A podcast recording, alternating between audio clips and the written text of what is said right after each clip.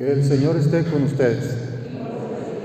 Lectura del Santo Evangelio según San Lucas. En aquel tiempo Jesús, lleno del Espíritu Santo, regresó del Jordán y conducido por el mismo Espíritu, se internó en el desierto, donde permaneció durante cuarenta días y fue tentado por el demonio. No comió nada en aquellos días y cuando se completaron sintió hambre. Entonces el diablo le dijo, si eres el Hijo de Dios, dile a esta piedra que se convierta en pan.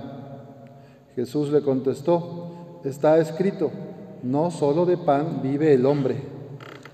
Después lo llevó el diablo a un monte elevado y en un instante le hizo ver todos los reinos de la tierra y le dijo, a mí me ha sido entregado todo el poder y la gloria de estos reinos, y yo los doy a quien quiero.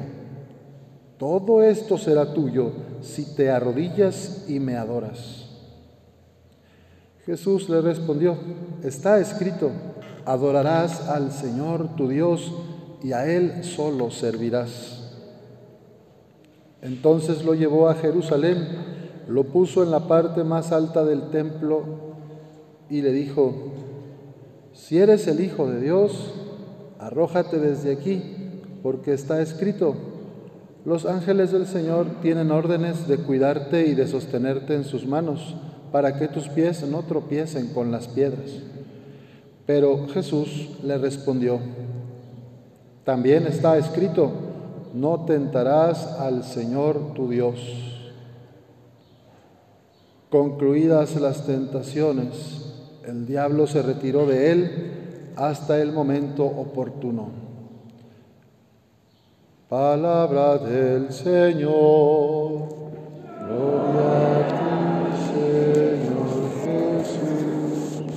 Pueden sentarse.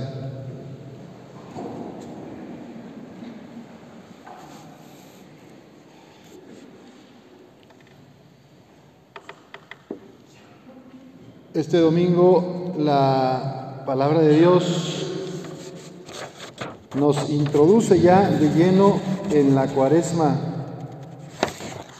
La cuaresma es un camino, 40 días, donde iremos tratando de purificarnos, de renovarnos, donde la idea es que tú y yo podamos dejar al Espíritu Santo transformar nuestro corazón es la palabra conversión la que puede sintetizar todo el proceso cuaresmal. Estamos llamados a la conversión. Y la conversión no es algo de una vez cada año, ¿verdad? Es algo de toda la vida. Todos estamos en camino de conversión. La primera lectura nos refleja esta idea del proceso. Cuando en el Deuteronomio el libro dice, hablando de, Moisés, ¿verdad? Mi padre fue un arameo errante que bajó a Egipto y se estableció allí con muy pocas personas, pero luego creció hasta convertirse en una gran nación potente y numerosa. Este caminar por el desierto, ¿verdad? Después de haber sido liberados de la esclavitud de Egipto, con mano poderosa y brazo protector, llegaron a una tierra que emana leche y miel. Por eso ahora traigo aquí las primicias de la tierra que tú, Señor, me has dado. Durante los 40 años en el desierto, el pueblo de Israel pasó por muchas pruebas y dificultades. Moisés, gran profeta del Antiguo Testamento y conductor del pueblo de Israel, habla de proceso, camino. Es un caminar, no es algo inmediato, no es algo mágico. Y después San Pablo nos habla del nuevo Moisés, que es Jesucristo. Jesucristo es el nuevo Moisés. Y dice San Pablo que muy a tu alcance, eh, en tu boca y en tu corazón se encuentra la salvación.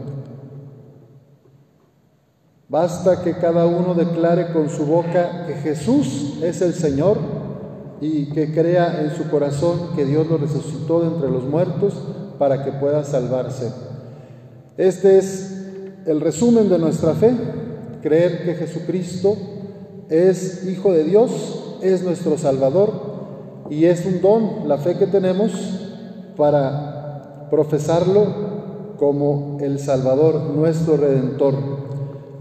Ninguno que crea en Él quedará defraudado, porque no existe diferencia entre judío y no judío, ya que uno mismo es el Señor de todos, espléndido con todos los que lo invocan, pues todo el que invoque al Señor como a su Dios será salvado por Él. El nuevo Moisés es Jesucristo, que en el Evangelio lo vemos tentado por Satanás, el engañador.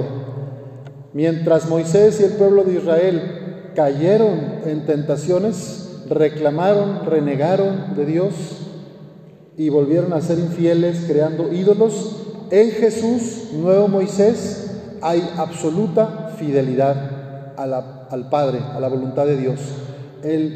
y este Evangelio que escuchamos de las tentaciones nos demuestra que Jesús es verdaderamente humano, porque también fue probado en todo como nosotros, dice la carta a los Efesios, y es también verdaderamente divino, Hijo de Dios, porque no pecó, porque no cayó en la tentación, venció al mal, fue leal a su Padre hasta la muerte. Estas tentaciones que vemos tienen que ver con el acumular, el tener riquezas. Mira que, que se haga esta, tienes hambre, ¿verdad? Pues, pues tú di que se convierta esa piedra en pan. Y Jesús le dice, no solo de pan vive el hombre.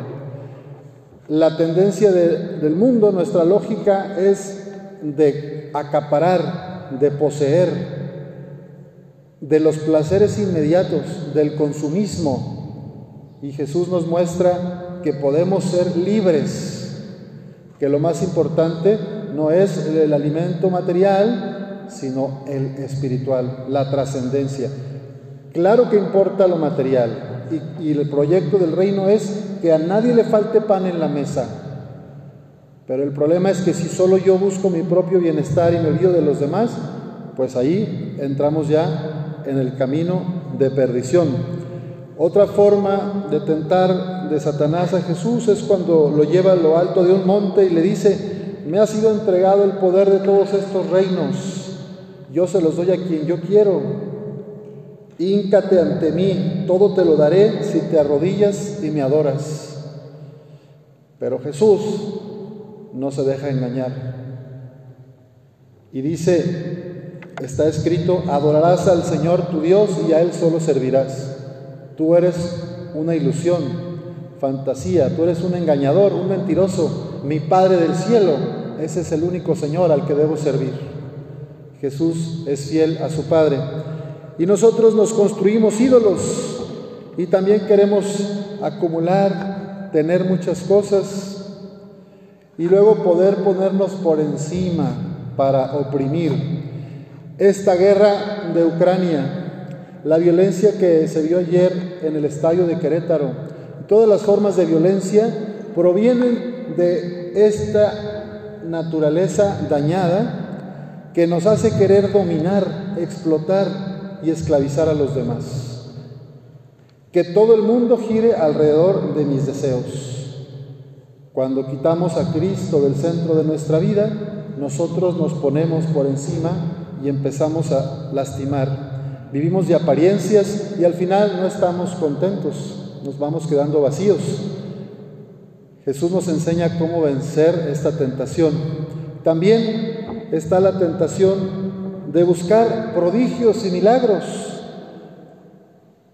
El diablo lleva a Jesús a lo alto del templo y le dice, si eres el Hijo de Dios, arrójate desde aquí, tírate al vacío, porque está escrito, los ángeles del Señor tienen órdenes de cuidarte y de sostenerte en sus manos para que tus pies no tropiecen.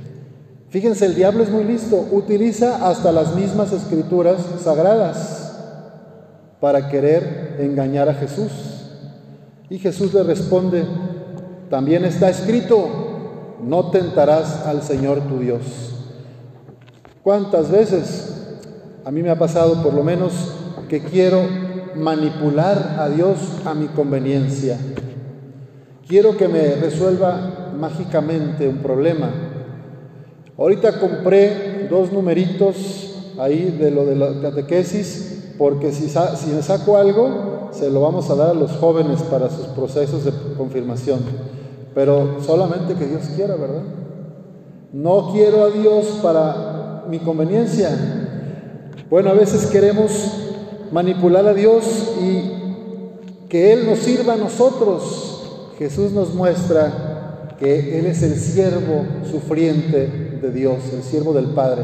Se trata la vida cristiana de que tú y yo nos pongamos al servicio de la voluntad divina, de la divina voluntad del Padre. No se trata de querer hacer que Dios haga lo que a mí se me antoja. Y por eso Jesús vence al demonio diciéndole, no tentarás al Señor tu Dios. No lo manipules. Es bueno entonces pedir a Dios la gracia en esta cuaresma para reconocer los engaños del maligno, del mal espíritu, como lo dice San Ignacio, que nos tienta por la codicia de riquezas, la codicia de honores, de fama y después la soberbia.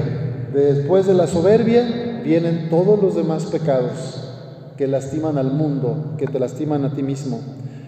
Y Jesús nos muestra que ante el poder lo que ayuda es el servicio humilde y solidario, que ante el tener y acumular lo que nos hace felices es el compartir, el que el pan alcance para todos, que ninguna familia se quede sin comer, en vez de acaparar, como suelen hacerlo los dueños de las empresas transnacionales en este mundo. Ante el querer dominar y explotar a los demás, buscar fama y reconocimiento, Jesús nos propone el caminar juntos. Estamos en la iglesia en un proceso de sinodalidad. El Papa nos invita a hacer camino juntos. Nadie adelante, nadie atrás, nadie encima, nadie arriba. Todos pueblo de Dios que peregrina, camina junto con otros. Caminar juntos es un testimonio del Evangelio. Dios nos relaciona, nos pone en relación, nos vincula. En cambio, Satanás nos desvincula, nos separa, nos aísla, porque al quererme poner por encima de los demás, rompo con relaciones. Pidamos al Señor esta gracia en la cuaresma de caminar juntos en paz, compartiendo lo que somos y tenemos y buscando la reconciliación.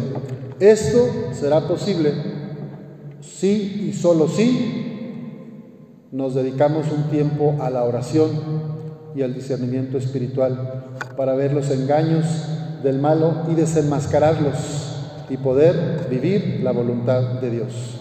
Que así sea.